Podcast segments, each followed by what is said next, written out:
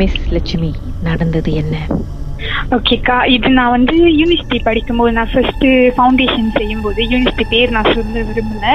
ஆம், நான் வந்து எனக்கு என் ரூம்மேட் வந்து ஆக்சுவலாக என் ஸ்கூல் ஃப்ரெண்ட் என்னோட பெஸ்ட் ஃப்ரெண்ட் கிடைச்சாங்க. பட் அன்ஃபார்ச்சுனேட்லி அவங்க எப்படின்னா வந்து வீட்டை விட்டு பிரிய முடியலன்னு சொல்லி அவங்க எப்போதும் வீட்டுக்கு போயிடுவாங்க. ஸோ அந்த ரூமில் வந்து நான் ஒண்டி தான் இருந்தேன். ஸ்டார்டிங்கில் எதுவும் பெருசாக தெரியலை. ஸோ அது எப்படி இருக்கும்னா அந்த ஹோல் பெரிய ரூம்லயே வந்து இன்னும் சின்ன சின்ன அஞ்சு ரூம் இருக்கும். ஸோ என்னோட ரூம் வந்து வால் கிட்ட சைட்ல இருக்கும் அப்போ ராத்திரி ஆச்சுன்னா வந்து என்னோட மற்ற மற்ற அந்த ரூம்மேட்ஸ் எல்லாம் வந்து எல்லாம் மெல்லேஸ் தான் ஸோ ராத்திரி ஆச்சுன்னா அந்த மணி பன்னெண்டுக்கு மேல ஆச்சுன்னா எல்லாரும் எப்போதும் வந்து எதையோ பார்த்து ரொம்ப கத்துவாங்க.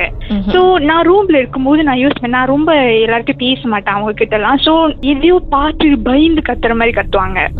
ஸோ நாங்க ஆனா ஆஃப்டர் தட் எப்பெல்லாம் நாங்கள் லைக் மீட் பண்ணுறோமோ நாங்கள் அதை பற்றி பேச நானும் மறந்துடுவேன் ஸோ நான் அதை பற்றி பேசினது ஸோ ஒரு நாள் என்ன ஆச்சுன்னா என் ரூம்மேட் வந்து அந்த நைட் தங்கியிருந்தாங்க அந்த டே என் கூட. ஸோ இப்படி தான் ஒர்க் செஞ்சுட்டே இருக்கும். திடீர்னு பார்த்தா மறுபடியும் அப்படி தான் கத்துனாங்க. அப்போ நான் என் ரூம்மேட் கிட்ட ஏன் இவங்கெல்லாம் இப்படி கத்துறாங்க. பட் நாங்களும் போய் பார்க்கணும்னு ஏன்னா நாங்கள் ஒர்க் செஞ்சு அந்த பிஸியில் பரவாயில்ல அதுங்க ஏன்னா எப்போதுமே அவங்க எல்லாருமே குரூப்பாக அப்படியே ரூம்லேருந்து சும்மா சத்தம் போட்டுட்டு இருப்பாங்க. ஸோ மேபி ஏதாவது அந்த மாதிரி ஏதாவது விளாடுறேன்னு சொல்லி ஏதாவது கத்துறாங்கன்னு சொல்லி நாங்களும் விட்டுட்டோம். அப்படியே போ போ கொஞ்ச நாள் நான் ரொம்ப பயப்பட ஆரம்பிச்சேன். நான் யூஸ்வலா வந்து என் வீட்டில் எப்படின்னா நான் ரொம்ப அழுவுற டைப் கிடையாது. ரொம்ப பிரேஃபா இருப்பேன்னு சொல்லுவாங்க. ஸோ நான் என்ன பண்ணேன் அப்பப்போ செட்டன் வீக்கெண்ட்ஸ் வந்து வீட்டுக்கு வருவேன். அப்போ இப்படி வந்துட்டே இருக்கும்போது நான் எனக்கே தெரியல என்கிட்ட டிஃப்ரென்ஸ் இருக்குன்னு. பட் என் வீட்டில் எல்லாரும் கொஞ்சம் ரியலைஸ் பண்ண ஆரம்பிச்சாங்க. நான் எதுவும் என்கிட்ட பெருசா சொல்லலை. நான் வீட்டுக்கு ஒன் வீக்கெண்ட் வந்திருந்தேன். அதுக்கு முன்னாடி நான் வீக்கெண்ட் வரும்போது ஸோ அந்த கொஞ்ச நாள் அந்த ஜாமா நவருது இதெல்லாம் போ போ போய் எனக்கு தூக்கம் கொஞ்சம் கொஞ்சமா போக ஆரம்பிச்சிச்சு.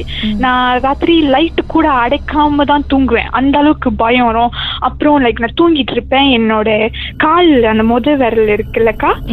அதுல வந்து ஏதோ ஊசி குத்துற மாதிரி அப்படியே குத்தும். ஆனா கண்ணை திறந்து பார்த்தா இன்னொரு கை ஜஸ்ட் வலிக்கும். அந்த மாதிரி.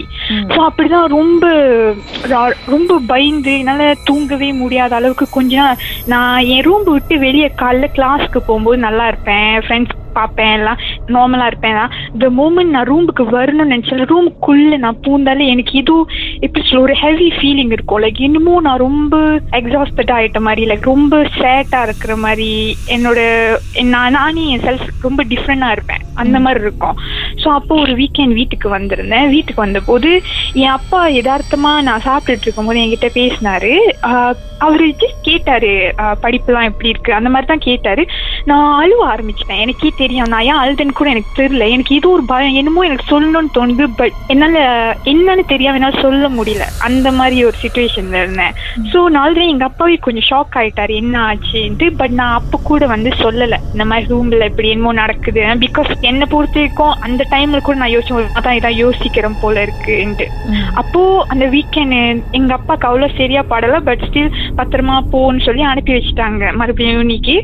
அப்போ நான் போயிட்டு அந்த நெக்ஸ்ட் வீக்கெண்ட் வர வரைக்கும் அந்த வீக் அங்கதானே இருக்கணும். ஸோ ஏன்னு தெரியல லைக் எனக்கு நைட் ஆச்சுன்னா வந்து நைட் மேஸ் அந்த மாதிரி ரொம்ப அடிக்கடி ராத்திரி ஆச்சுன்னா ஒன்னும் தூக்கம் எனக்கு அப்படி சுத்தமா எல்லாம் போச்சு. காலையில கிளாஸ் எந்திரிக்க முன்னாடி கொஞ்ச நேரம் தான் தூங்குவேன். ரொம்ப பயந்து பயந்து ஆனால் யார்கிட்ட சொல்றதுன்னு எனக்கு தெரியல.